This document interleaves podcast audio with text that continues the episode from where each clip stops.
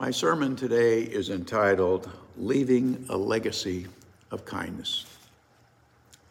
There's a popular song which says, I'd like to build the world a home and furnish it with love, grow apple trees and honeybees and snow white turtle doves.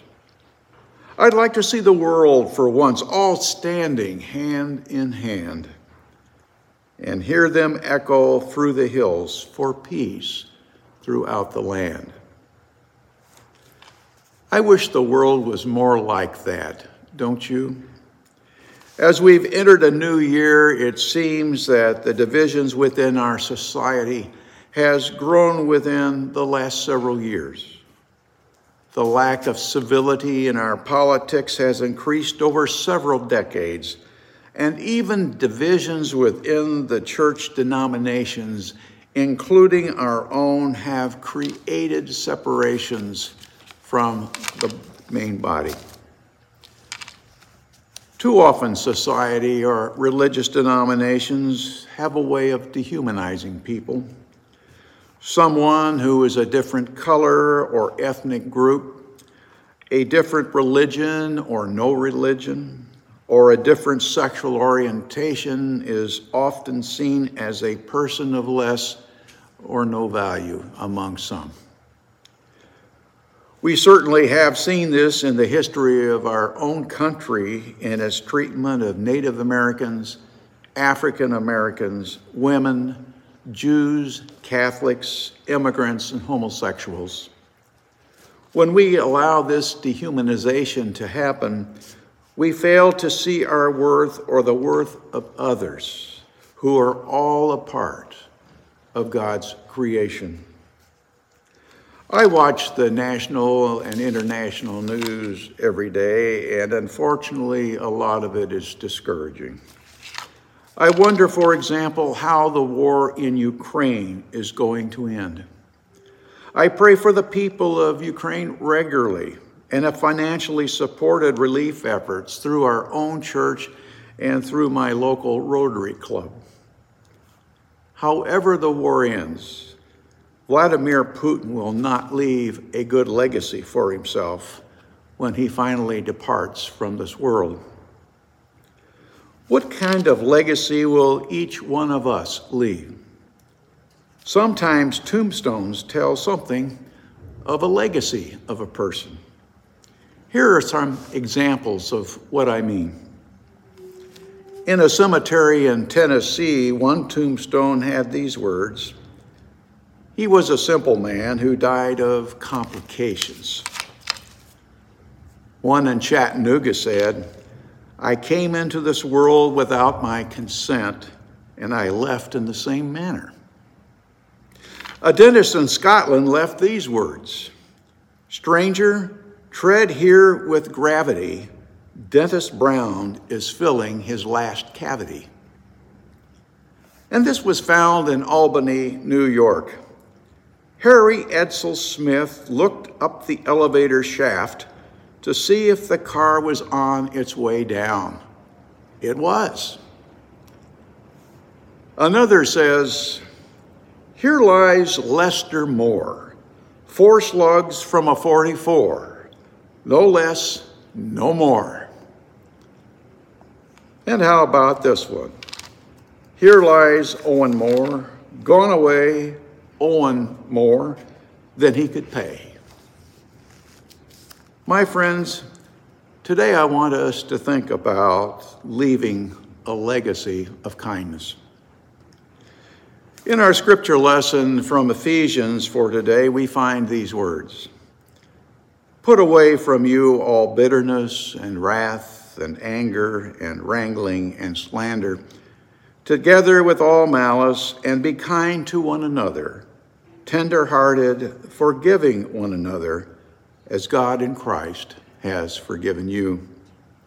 Therefore, be imitators of God as beloved children, and live in love as Christ loved us and gave himself up for us a fragrant offering and sacrifice to God. Imitating God. Just think of that. This is truly a bold statement and means putting our focus on the actions that flow from God's character revealed in the person of Jesus Christ. It is a grand gesture of love played out on the stage of creation for the instruction of the human community. Those who are baptized are called to be imitators of that action, not just in the sanctuaries that we find ourselves in, but on a global village and on the front lines of human relationships. Now, there are some people today who would respond to this teaching by thinking to themselves, What mush?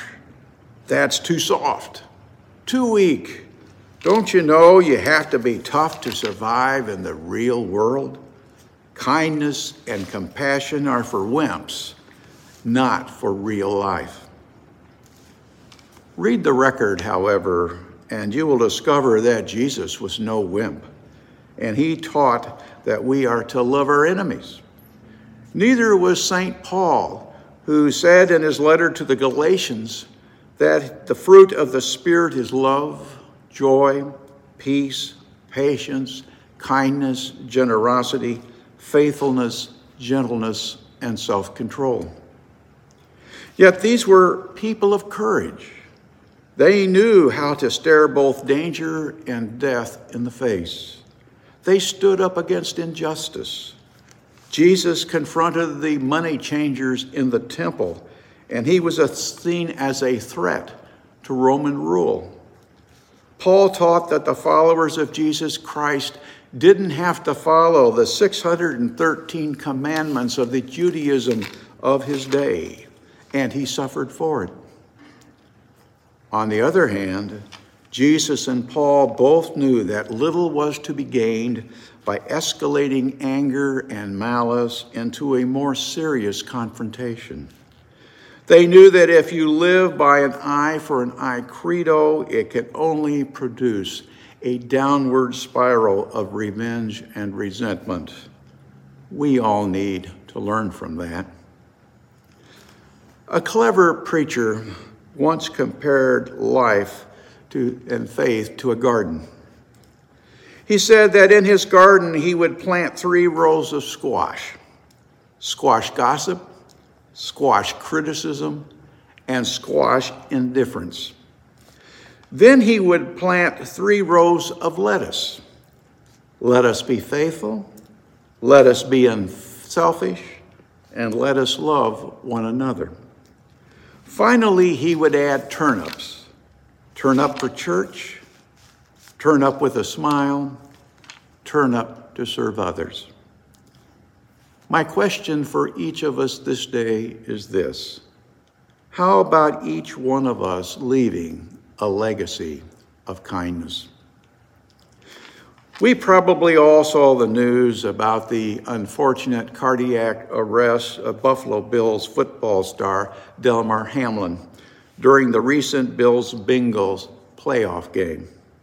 It happened when Hamlin tackled a player from the Bengals team. A few days later, I heard from a news report that Hamlin was known for previously having created the Chasing M's Foundation to use as a vehicle to bring lasting impact to his community.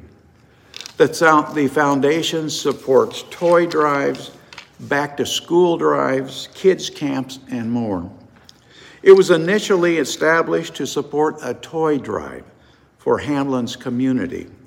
But since he suffered a cardiac arrest during the Monday night football game, contributions have soared to more than $8 million. The Ravens safety, Geno Stone, who has known Hamlin since they competed against each other in youth football, is happy to see Hamlin's story inspire so much goodwill which has brought the NFL fraternity together. I'm just praying for my man as much as possible, Ravens defensive end Calais Campbell said. Delmer seems like a really good kid. People I know who know him have said nothing but good things about him.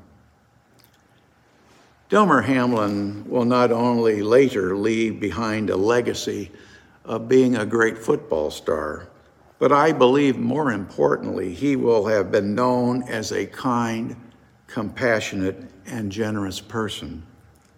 I am so glad, along with millions of others, that he's recovering from his injury. Did you know that leaving a legacy of kindness is even good for you in this life?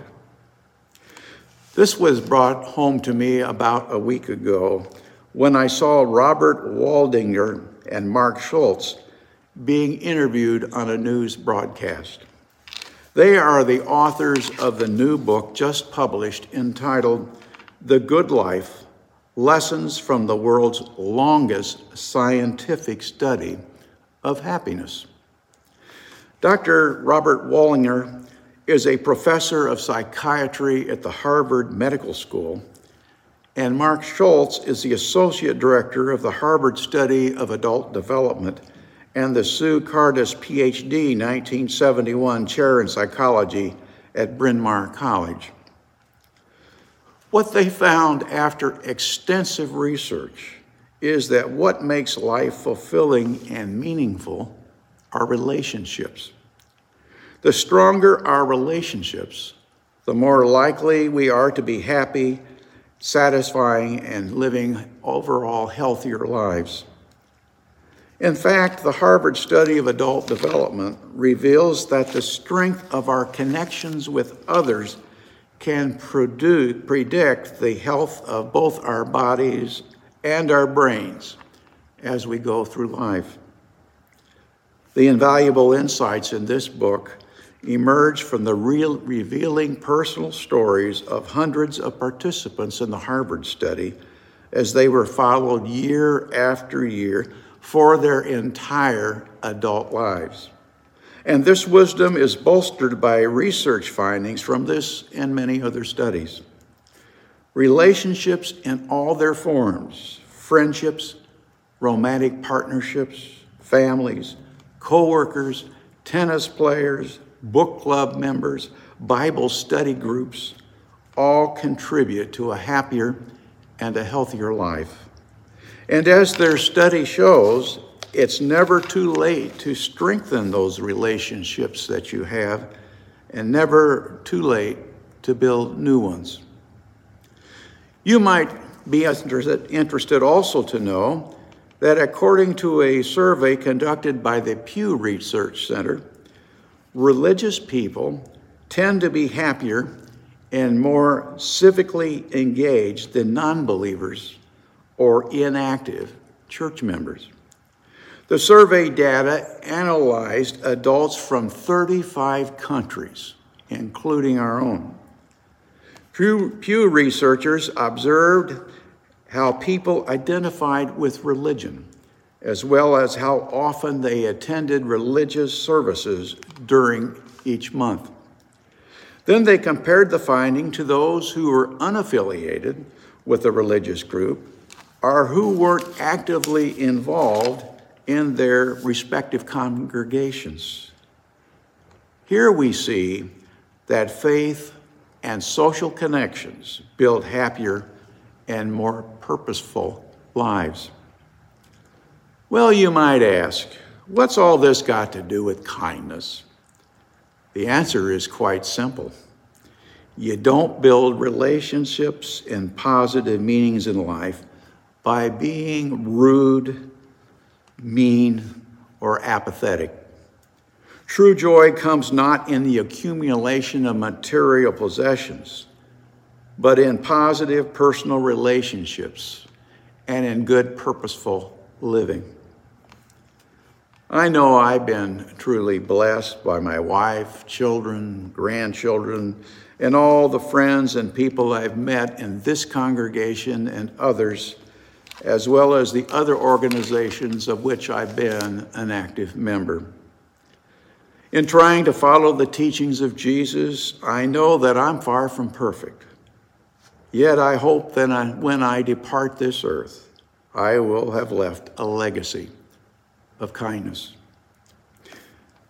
Dr. Martin Luther King Jr. put it this way in a sermon he preached at Ebenezer Baptist Church If I can help somebody as I pass along, if I can cheer somebody with a word or song, if I can show somebody he's traveling wrong, then my living will not be in vain. If I can do my duty as a Christian ought, if I can bring salvation to a world overwrought, if I can spread the message as the Master taught, then my living will not be in vain. My friends, none of us are going to live in this world forever. And so the question of faith is this What kind of legacy will we leave to those we have left behind? Will it be one of kindness, a God legacy? That is a legacy that continues to influence people's lives through God's love and grace throughout eternity because it describes the way a person in this life has kindly treated others as they walk the walk and talk the talk of faith. My friends, may we all leave a legacy of kindness.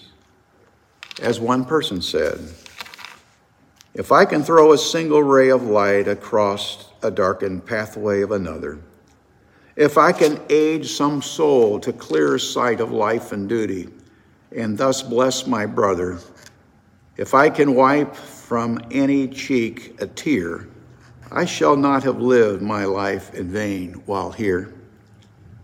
If I can guide some erring one to truth, inspire within his heart a sense of duty, if I can plant within my soul at rosy youth a sense of right, a love of truth and beauty, if I can teach one man that God and heaven are near, I shall not then have lived in vain while here. If from my mind I banish doubt and fear and keep my life attuned to love and kindness, if I can scatter light and hope and cheer and help remove the curse of mental blindness, if I can make joy more hope, less pain, I shall not live and loved in vain. If by life's roadside I plant a tree beneath whose shade some wearied head may rest, though I may never share its beauty, I shall yet be truly blessed though no one knows my name, nor drops a flower upon my grave, I shall not have lived in vain while here. My friends, may it be so with each and every one of us. Amen.